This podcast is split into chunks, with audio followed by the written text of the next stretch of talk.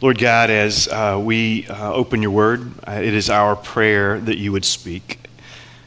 But Lord, we, we know you're already speaking. You've been speaking to us nonstop since the creation of the world.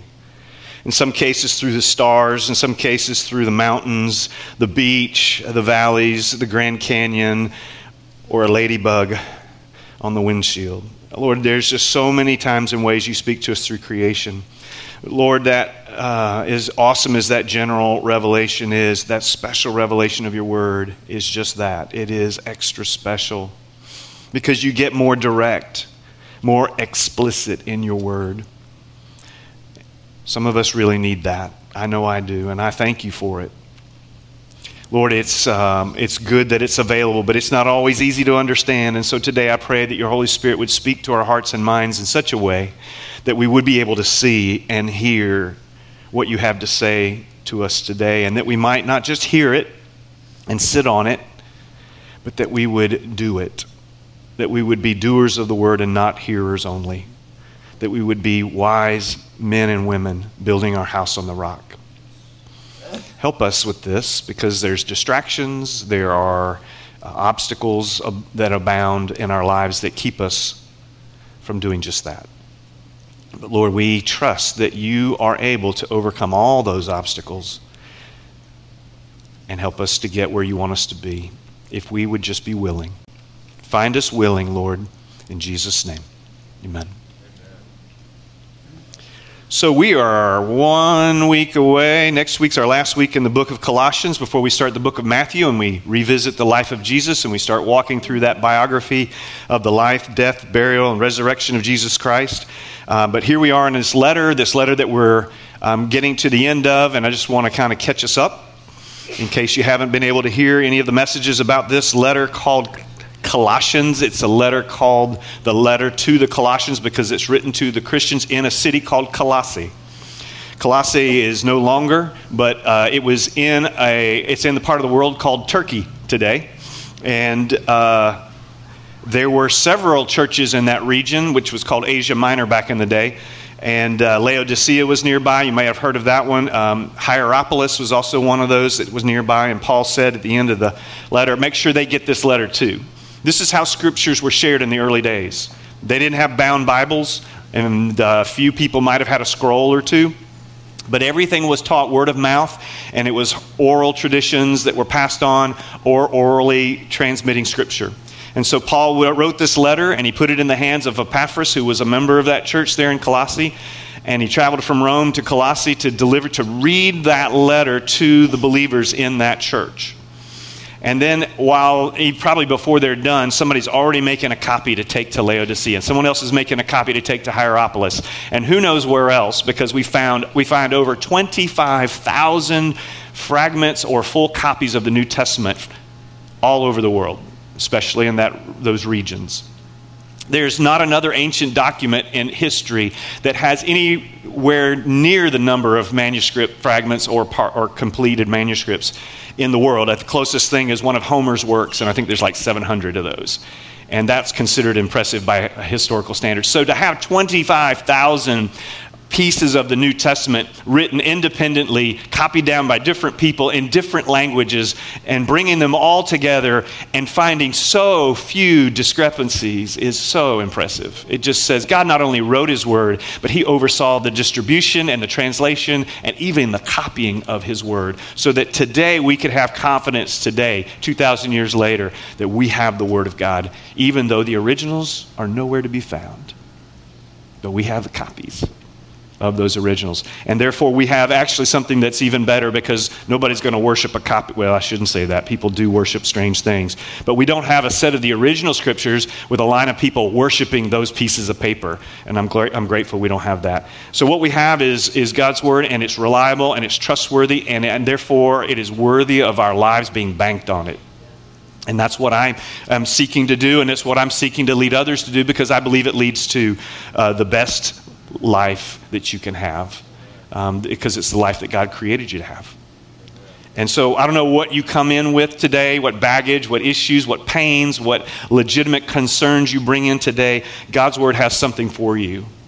And I think he has something for you today, whether it's what I have anything to say about or not, because God knows what you need and he's going to deliver if you'll just trust him. He is trustworthy, he's good. So, quick overview of this letter. If you remember, uh, this letter was written by Paul while he was in prison.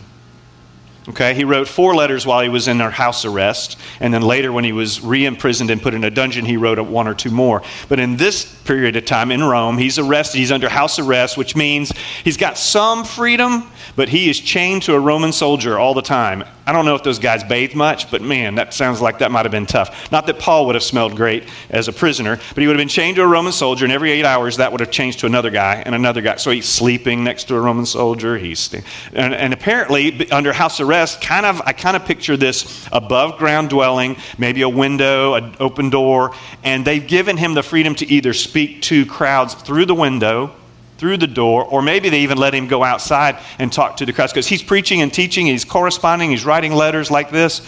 He's busy, able to do ministry even while he's under house arrest, awaiting to see Nero himself or the emperor himself. So he's waiting for a trial. It ends up being there in Rome for like two years. So while he's in there, he writes Colossians, he writes Ephesians, he writes Philippians which, by the way, the theme is joy for Philippians. So, isn't it interesting that while he's in prison, he writes a letter about the joy of the Lord?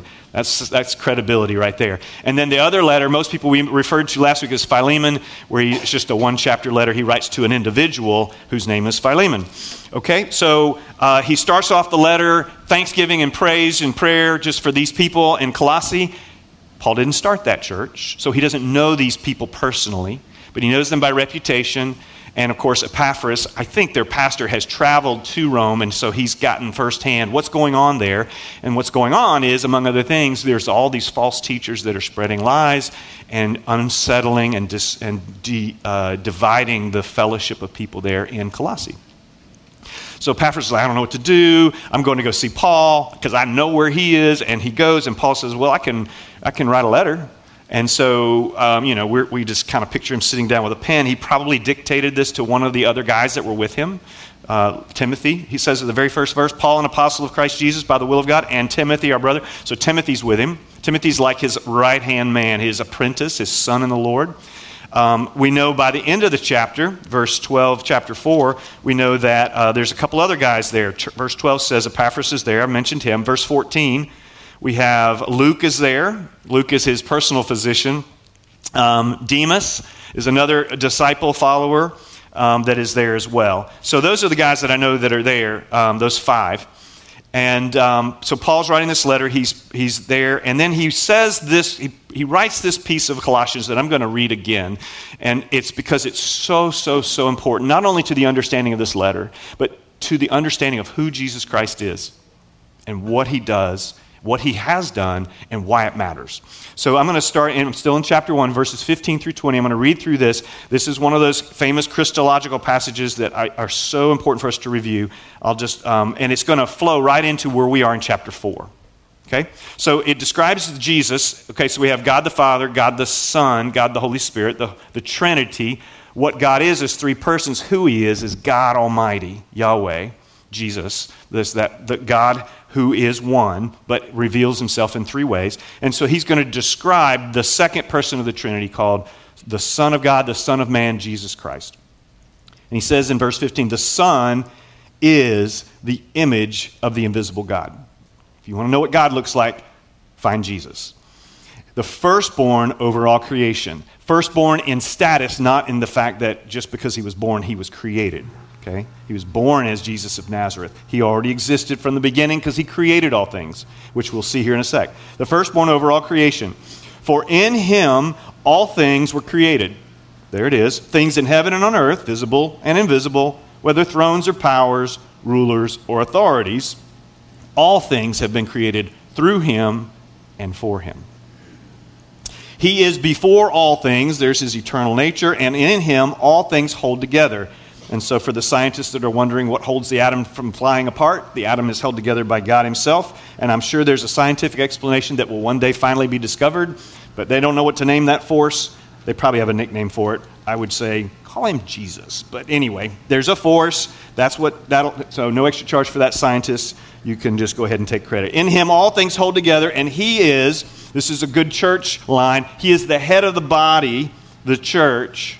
Okay? So this is a good reminder for me. I'm not the head of this church. Our elders are not the head of this church. Our deacons are not the head of this church. There's nobody who's the head of this church that sits in this room. God is the head of this church through his son Jesus. And he says that's the priority here. So any leadership that we have here is submissive and, and should be fully submitted to the Lord Jesus Christ, who is the head of the church, that is the body. Now, this is interesting. I've often said that the body of Christ is a description of the church as an analogy or as a metaphor. But actually, that is not correct. It's not saying we're like the body it's saying we are the body. So, man, I got to think about that. But that hit me this week, and I was like, whoa, I never ever thought about it quite like that. He is the head, we are the body. We don't decide whether or not, if you are in Christ, you are part of the body. Globally, locally, you're part of the body. Okay? And then it says in uh, the church, He is the beginning and the firstborn from among, among, the dead. So he was the first that was resurrected. I don't mean res- raised from the dead and die again. I mean resurrected never to die again. And we have that hope because of that. And then it says, so that in everything he might have supremacy. Now, I don't know about you, but if I was like this, this would be pretty impressive. You might go, hey, he's all right. No, this is, this is impressive, right? There's nobody that can do this. This is a description of God in the flesh. Okay? But it continues because there's more to come. But this is why we call our series Supreme, because He is supreme. Verse 19 For God was pleased, anytime you please God, you're in a good place. God was pleased to have all His fullness dwell in Him. So God the Father, on behalf of the Godhead, said, I'm going to put the fullness of the Godhead in, a, in an earth suit, so to speak. Jesus of Nazareth, who becomes a contractor, carpenter, stoneworker guy. Now, obviously, God can't fit in a human body completely. So in Philippians, we see that he emptied himself of some of that, set it aside, and said, Stay right there. He didn't cease to be God, but he made himself in such a way that he could be God and limited as human. So, so here we have Jesus Christ, fully God, fully man.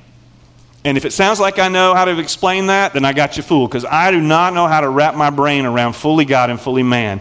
But I do know how to trust that it's true and that's what I do, besides great rhymes like that. Okay, so for he was pleased to have all his fullness dwell in him, and through him to do, this is big, don't miss this, to reconcile all things to himself. To reconcile to himself all things, whether things on earth or things in heaven, by how? Making peace through his blood shed on the cross. So, this is kind of the whole point.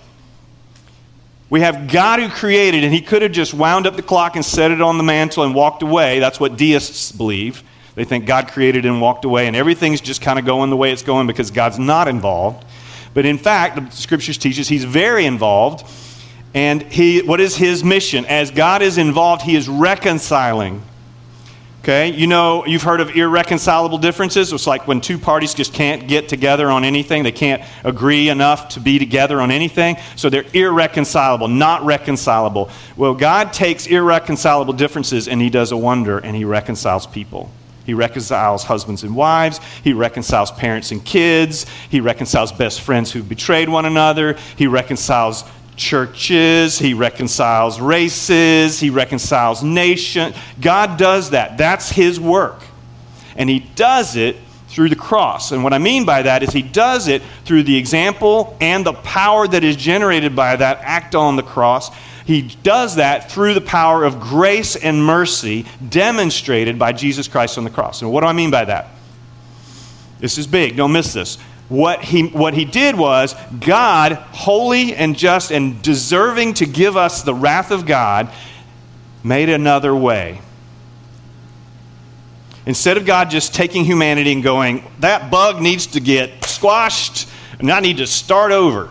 And you might say, well, he did kind of do that with Noah, you know. And it's like, yeah, but he still had seven or eight. How many did he have? Noah, wife, three kids, and they were married. So looks like eight. Okay. So I don't know what the movie said, but I would go with the scripture. I think it's eight.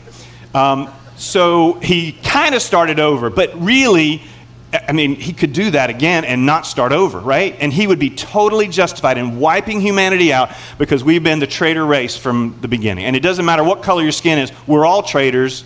We all deserve his wrath. And Jesus died for all nations of all people who deserve his wrath, and he made a way for us to avoid that wrath. That's right. That's why it's called good news, because we don't get squashed like a bug like we deserve. But instead, he said, I'm going to do something. I'm not going to cease to be just. I'm going to punish sin. But the way I'm going to do it, instead of punishing all of humanity, is I'm going to punish the one person to walk the earth that doesn't deserve it, so that the rest can walk free if they trust that that's why I did it. And so he sends his son. He comes down as the Son of God, and he becomes the Son of Man, and he's Jesus in the flesh, and he walks the earth, and he never gives in to the temptations he experiences. He dies the death on the cross that we deserve to die. He doesn't, but he takes it on willingly, even though he doesn't deserve it. And so then he basically becomes the Lamb of God who takes away the sins of the world that was prophesied for 1,500 years and demonstrated as an example and as illustration through the sacrificial system that the Jews uh, have gave to us in the Old Testament. It's all a picture of what's to come. The Old Testament's like, He's coming. The New Testament's like, He came and He's coming again. That's kind of the Bible in a nutshell. You can quote me on that. All right, so he, he, he does this supremacy, supremacy thing, and he ends up with this this is what I'm doing. I'm reconciling humanity. And the reason that is possible is because I came down and made things right. Now, while it's available to all, it's not automatic. It's important. While God has sovereignly made it so that you can come to Him on His terms, He is not doing it for you. And He's not making you do it. He's inviting you. Okay? So when you share the gospel with someone else, the good news gospel means good news. When you share this good news with someone else, it's not your job to twist their arm and convince them to do anything, to think anything. It's your job to say, to share, and let God do the saving, okay? Because we're really bad at this, like we can't. Okay? I might be able to change your mind, but if I can change your mind, somebody else is going to come along and change it again. God changes the heart.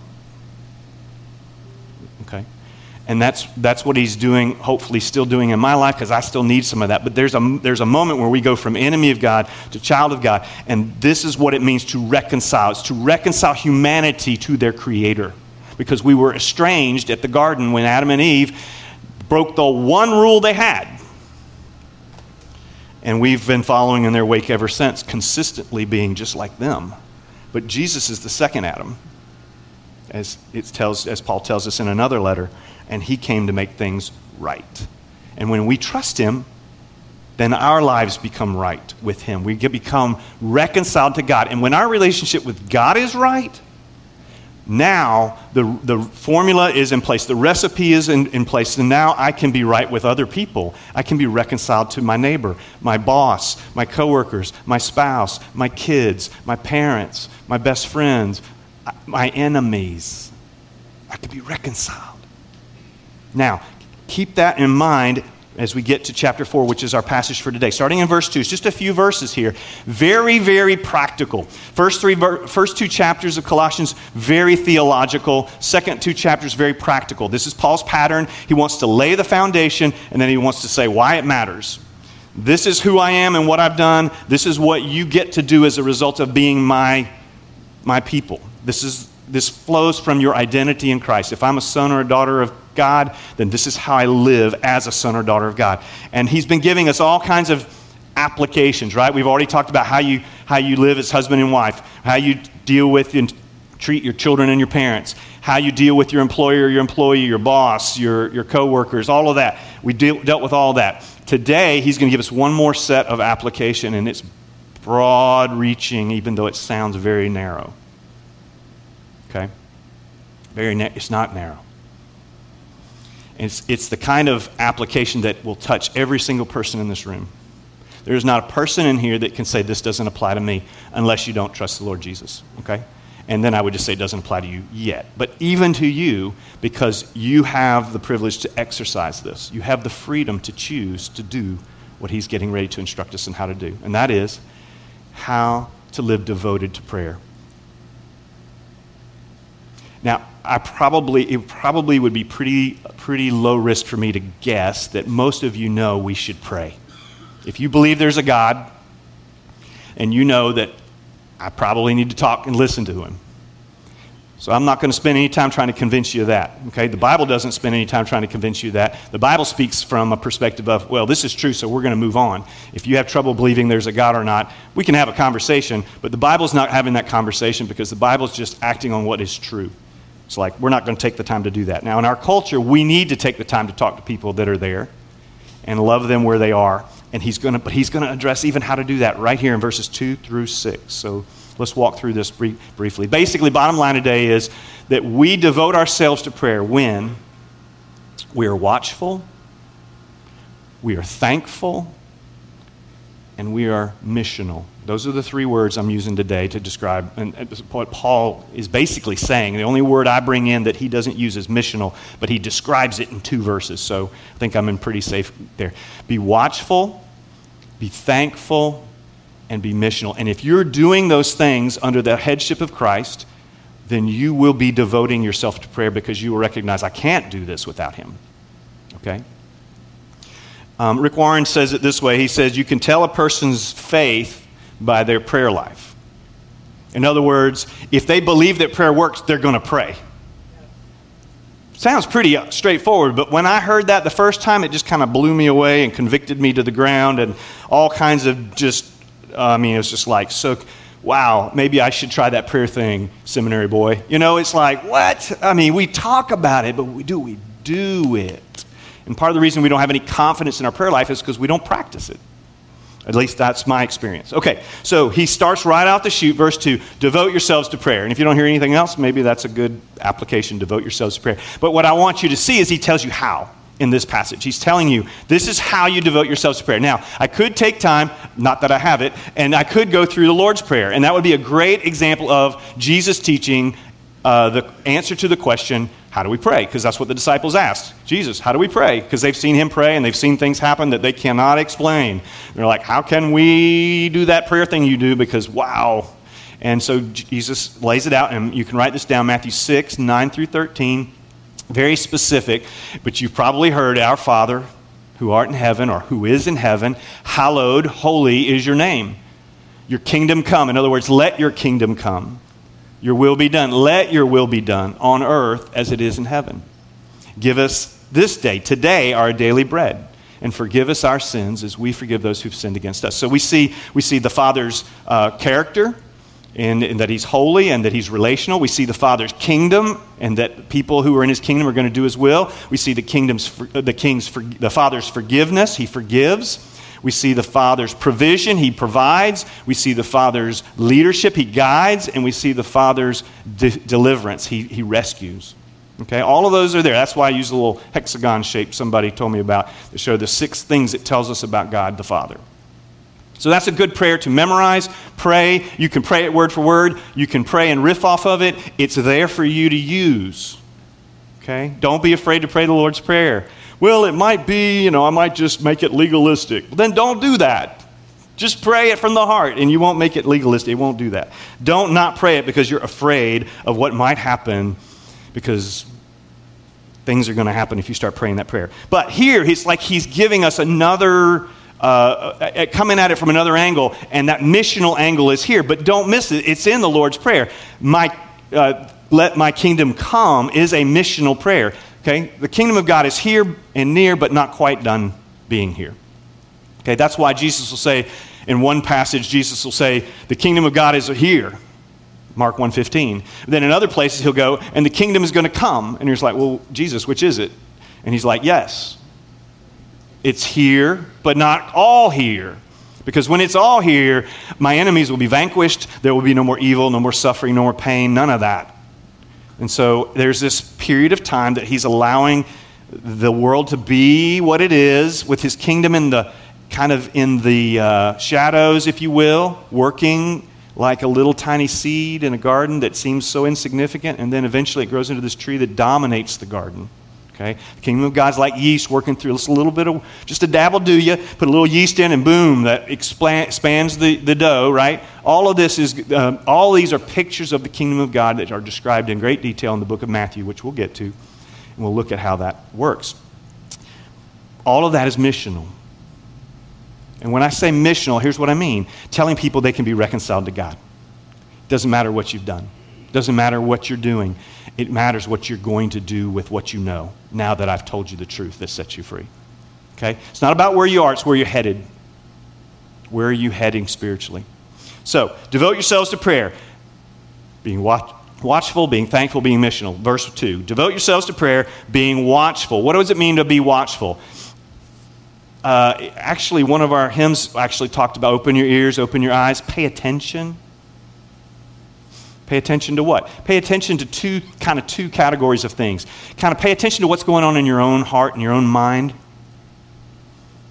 You know, slow down and, and let your thoughts kind of collect in such a way that you can actually process. Some of us are going so hard and so fast that we're not, we're not thinking. Okay? There's several ways you can do this, but just one is just a piece of paper and a pen okay? And just get, a, if you like coffee, get a cup of coffee. If you like something else, get, just get something, get a clear table or clear desk. Go somewhere where you don't have any, anybody asking for your attention.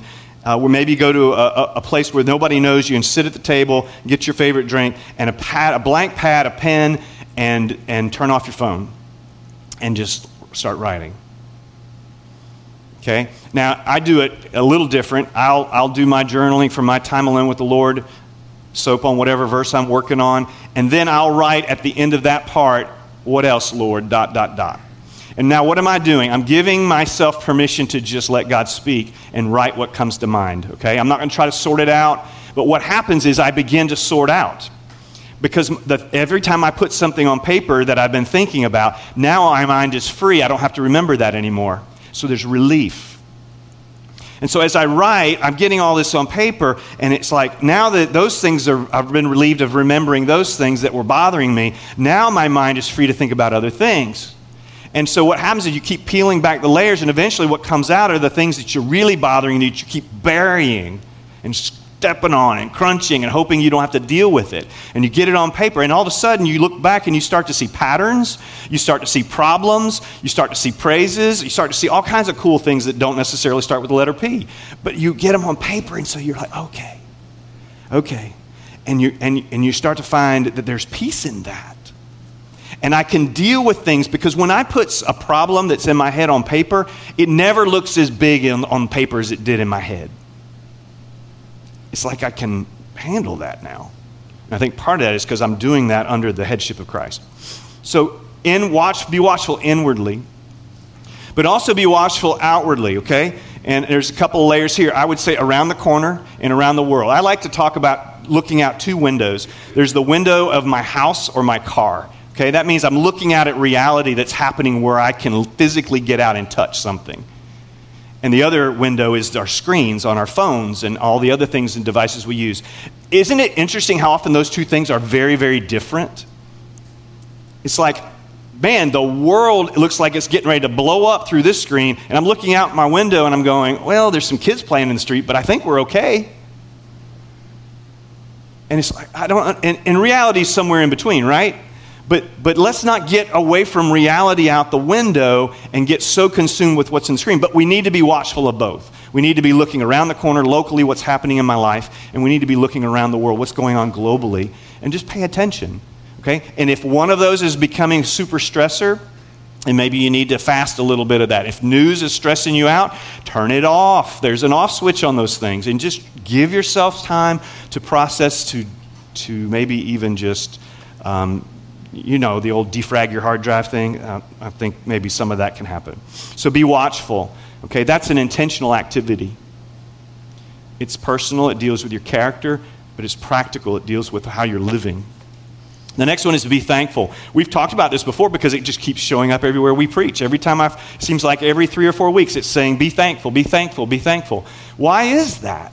Why do you think God says that? Because it gives me an attitude, uh, sorry for the gratitude of attitude of gratitude. You know, it, it's it's it's going to affect how you see everything.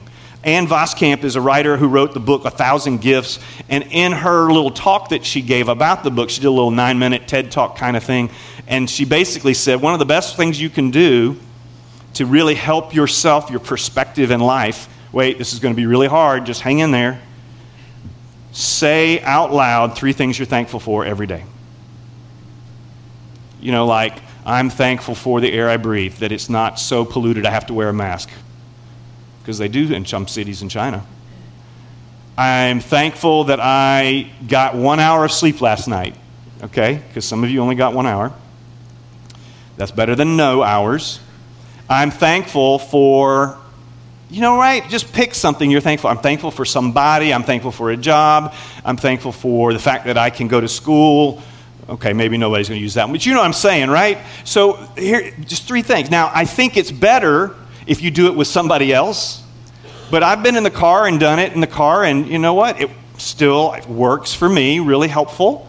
Okay, but it seems so simple, it almost seems childish, and, and there's a tendency in us to go, ah, you know, I can do better than that. Yeah, but let's start with that, because we're probably not going to do that faithfully unless we make it an intentional decision to be thankful for three things every day in front of somebody else. Be thankful devotion to prayer requires you to have an attitude of, of, thanksgiving. Philippians 4, 6, and 7. One of the verses that I love to quote because it talks about not being worried. Anybody have a worry issue? Anxiety? Anybody? I don't even want to know how many of you are taking drugs for anxiety. Don't even raise your hand, okay? It's like, he, but what does Paul say? Do not be anxious about anything. That sounds like a command. It's like, who do you think you are, Paul, telling me not to worry? Do not be anxious about anything, but in everything by prayer and petition. And then he throws this little phrase in there with thanksgiving, present your requests to God. Now, we read right over that with thanksgiving part because we're like, ah, it's November. No, it's every day. Present your requests to God, and the peace of God, which transcends all understanding, will guard your hearts and your minds in Christ Jesus. Anybody want some peace of God? I'll take a piece of peace of God. Just bring it. Give me a slice like that size and some cheesecake too. Peace, right? Aren't we all like just give me some, you know, right? Not just peace in Ukraine. Let's have peace in the world, like a shalom kind of peace that the Hebrews talked about that was a, a, wholeness that just ripples through your whole body, your whole psyche, emotional, mental, physical, spiritual. Man, those people are hard to find that walk around with the peace of God, aren't they? I'll take a piece of that.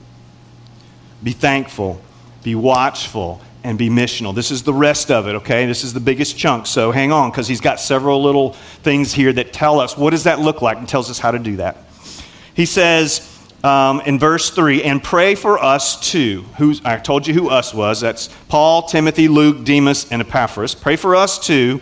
So one of these pieces of missional is just pray for other people. Okay? This is what we tend to do. And we, some of us, this is our prayer life. Uh, will you pray for so and so for me? That's how we pray. We pray through someone else because we don't think we have quite the connection. Yeah, every time I call God, there's a busy signal. I don't understand. And so we say, please pray for someone. That's interceding on their behalf. Do that. There's, that's good. But better would be you praying on their behalf. Okay? Because that ministers to you, not just to them. Pray even better, pray with them for them on their behalf. Oh, I know, that just went over the top. Sorry, don't leave, don't leave. Okay, let me finish. So, so uh, pray for us too that, here's the first thing he's praying for that God may open doors. That God may open a door for our message. Okay? This is not the reason we hold doors open for people, but it's a pretty good reason nevertheless. Open doors. Now, here's the thing it doesn't say. Two things it doesn't say. One, it doesn't say that we open those doors. God opens the doors, is what he's praying for. And the other thing, is that Paul doesn't pray for is that God would open the door to his cell. I think that's significant. He could have. It would have been totally legit. If I'm in jail, I'm praying that you guys will get me out, right? Like, pray that God will open the doors, chains will fall off, and I can walk out of here. Not his priority, not his focus. Why? Because there's bigger fish to fry here. Okay? He says, we may, pro- and then he says, open the door. What's the purpose of opening the door? For the message. What message? The mystery of Christ. What's that? Well, in the Old Testament, there was this mystery around who this Messiah figure was. In the New Testament, he's here, he came, and he's coming again. The mystery of Christ is that God cared about you so much that he pulled, he pulled all the stops so that you and I could be reconciled to him. For God so loved the world that he gave his one and only, that whoever believes in him would not but have everlasting life. Right? That's what he did. He gave, he came, he gave, we believe and receive. Okay? So um, he's saying open doors so that we can, so for the message, so that we may proclaim the mystery of Christ. In other words, we have a message and it needs to be proclaimed, it needs to be broadcast. Okay? You know, broad, you know where the word broadcast came from. It didn't come from the radio, it came from taking a bag of seed and broadcasting the seed across the field so that you can grow your crops. Okay? And the seed is symbolic for the Word of God in the Bible. So when we broadcast seed that's the Word of God, we're proclaiming, heralding the good news that the kingdom of God is near. See how it all's fitting together? That imagery is so powerful. So that we may proclaim the mystery of Christ, for which I am in chains. Paul says, Oh, don't forget, I'm in chains. I'm good, but I'm here because I've been doing what I'm calling on you to pray and do. Be devoted that you might do this too. And yes, you'll get arrested and maybe imprisoned as well. Be okay with that. He didn't write that, just so you know. Right, verse 4 Pray, there's some more praying, that I, Paul, may proclaim the mystery of Christ, the message of Christ, clearly as I should. Okay? This is why you need to pray for your preacher because we're not always clear up here. Okay? But you also need to pray for yourself and others when you're sitting across the lunch table from somebody and you're trying to say the same message to somebody. Okay? Or whether you're online tapping out a text or, or an email to somebody who's asking questions or asking for prayer. Okay? That you would be clear. Okay? And so he says, uh, um, proclaim it as I sh- clearly as I should. Now, he's going to shift gears here. He hasn't changed subjects. He's still on this missional mindset, but he's going to go from prayer to being the answer to the prayer that you just prayed. Okay? So, this is probably why we don't really pray, because we don't really want to be the answer to the prayers we pray. Be wise, not wise guy, but be wise in the way you act toward outsiders. Who are they? Okay, outside of the body of Christ. And we already said the body of Christ represents the people of God, the church, global. And who is that? It's not everybody that signed a membership card and a pledge card and all. It's, it's people who've trusted the Lord Jesus Christ. They've been reconciled to their Creator. That's the church.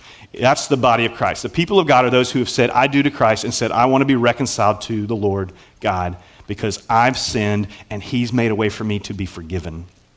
Okay? That's good news if you've sinned and don't know how to get fixed. He's like, I've already done everything that needs to happen for you to be reconciled to me. I've, now you got to do your part. I've given you faith. I've given you the opportunity. I've opened your eyes in here so you can hear and see. But you have freedom to, to say no to me. Human responsibility. It's dependent on God's sovereignty, but human responsibility is still there. You see it? It's both and. Okay? So he says, um, pray that, okay, be wise in the way that you act towards outsiders, those who are not followers of Christ yet. Make the most of every opportunity. You don't know when the last time you'll back talk to a parent is. You know? And this is why when they're in the hospital, a lot of times we'll go and we'll bring it up then. It's like, don't wait for the hospital. You may not get that right? If you're concerned about one of your parents or an uncle or an aunt or a brother or a sister, don't wait. Bring it up. Do it. Do it.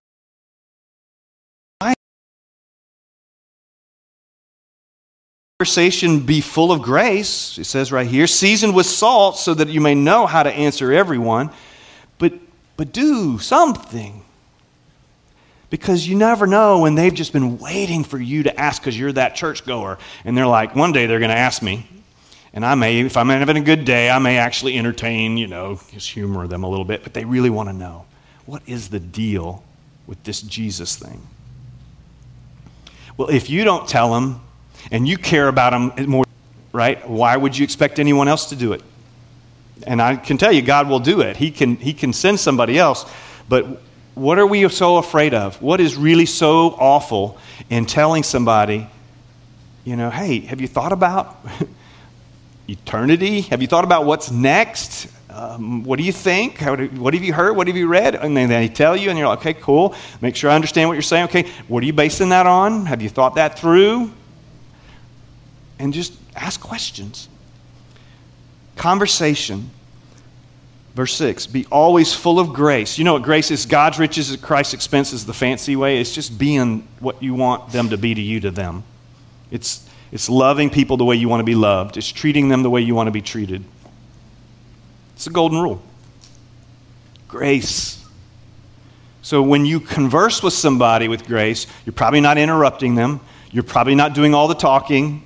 You're probably asking more questions than giving answers. You're probably learning to be a really good listener and patient. You see what I'm saying? All the things I'm not in a conversation, by the way. right? And that's just a few examples. Right? Because we love to talk about our number one subject. And so does everyone else, by the way. So if you ask them questions about them, they're probably going to be interested.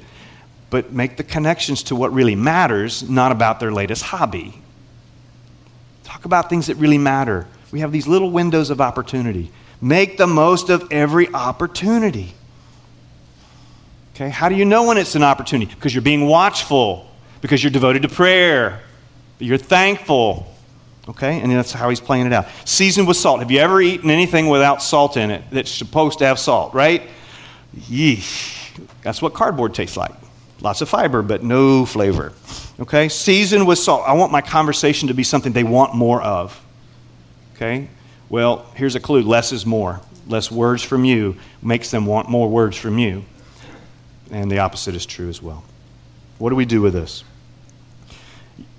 listen, at the end of the day, I don't want you just to be devoted to prayer. I want you to be devoted to the Lord Jesus Christ. Okay? But the way we communicate with Him is through prayer, which is a fancy way of saying, I talk and listen to somebody that I can't see. and maybe I'm crazy. I don't know. I keep getting up here and they keep letting me, so I'm going to keep being crazy, okay? But here's the thing I see God answer prayer, I see it happen more and more. The greater my faith grows, the more I see, and then it grows my faith some more.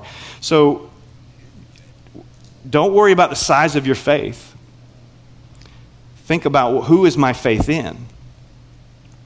Because if your faith is the Almighty God of the Bible, He's infinite. So, math guys and gals, help me with this. I think if I take any number above zero and multiply it times affinity, the answer is infinity. So if I have 0.01 uh, times 10 to the negative trillion amount of faith, is that a negative number? That's still positive, okay, not a negative number. Times infinity power of God, I have available to me the infinity, infinite power of God.